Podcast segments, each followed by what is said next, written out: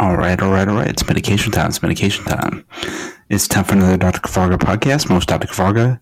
In this episode, I'm going to be reviewing WandaVision, episode 7. Uh, it's called Breaking the Fourth Wall. It's the seventh episode of the American television miniseries WandaVision, based on the Marvel Comics characters Wanda Maximoff, aka Scarlet Witch, and Vision.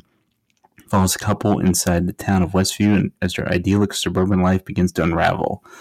This episode is set in the Marvel Cinematic Universe, or MCU, showing continuity with the films of the franchise. It was written by Cameron Squires and directed by Matt Shakman. Elizabeth Olsen and Paul Bettany reprised their respective roles as Wanda Maximoff and Vision from the film series, starring alongside Teyonah Parris, Evan Peters, Randall Park, Debra Jo Rupp, Kat Dennings, and Kathryn Hahn.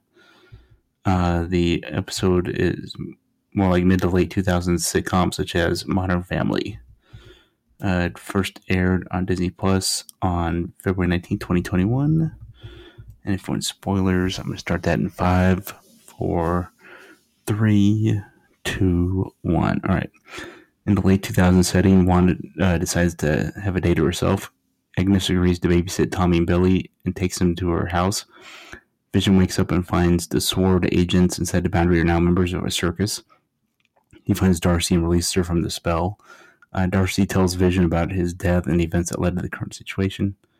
Wanda sees various parts of the house constantly changing and is unable to control them.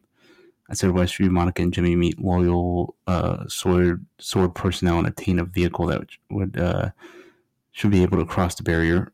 It's unsuccessful, and part of the vehicle is changed. And when this happens, Monica decides to enter herself. She passes through the static ball and emerges with her eyes glowing.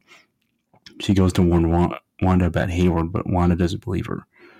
Wanda attacks her, but Monica is able to land firmly due to her newly gained powers.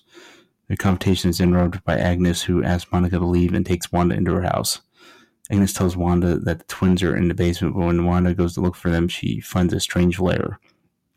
Trapping Wanda in the lair, Agnes reveals herself as Agatha Harkness, a powerful sorceress who has been controlling Westview the whole time. She gives Wanda a vision revealing uh, she killed Sparky and sent Pietro to Wanda. Uh, in the mid-credit scene, Monica investigates Agatha's house and discovers her lair in the basement, only to be caught by Pietro. Uh, commercial during the WandaVision program uh, advertises Nexus antidepressant drugs. Okay, this was awesome. Uh, we get the Agatha Harkness uh, reveal.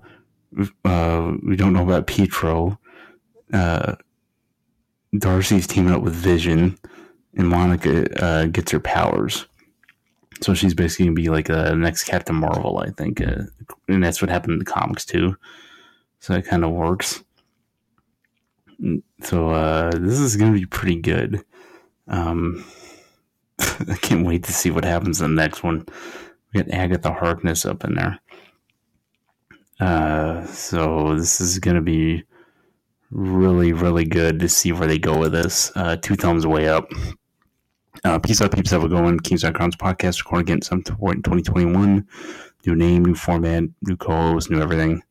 And the Dr. Kavarga podcast will be on here four to six times per week, per usual. Peace out, peeps. Have a going. Stay inside, stay safe, mask up. Peace and love. Later.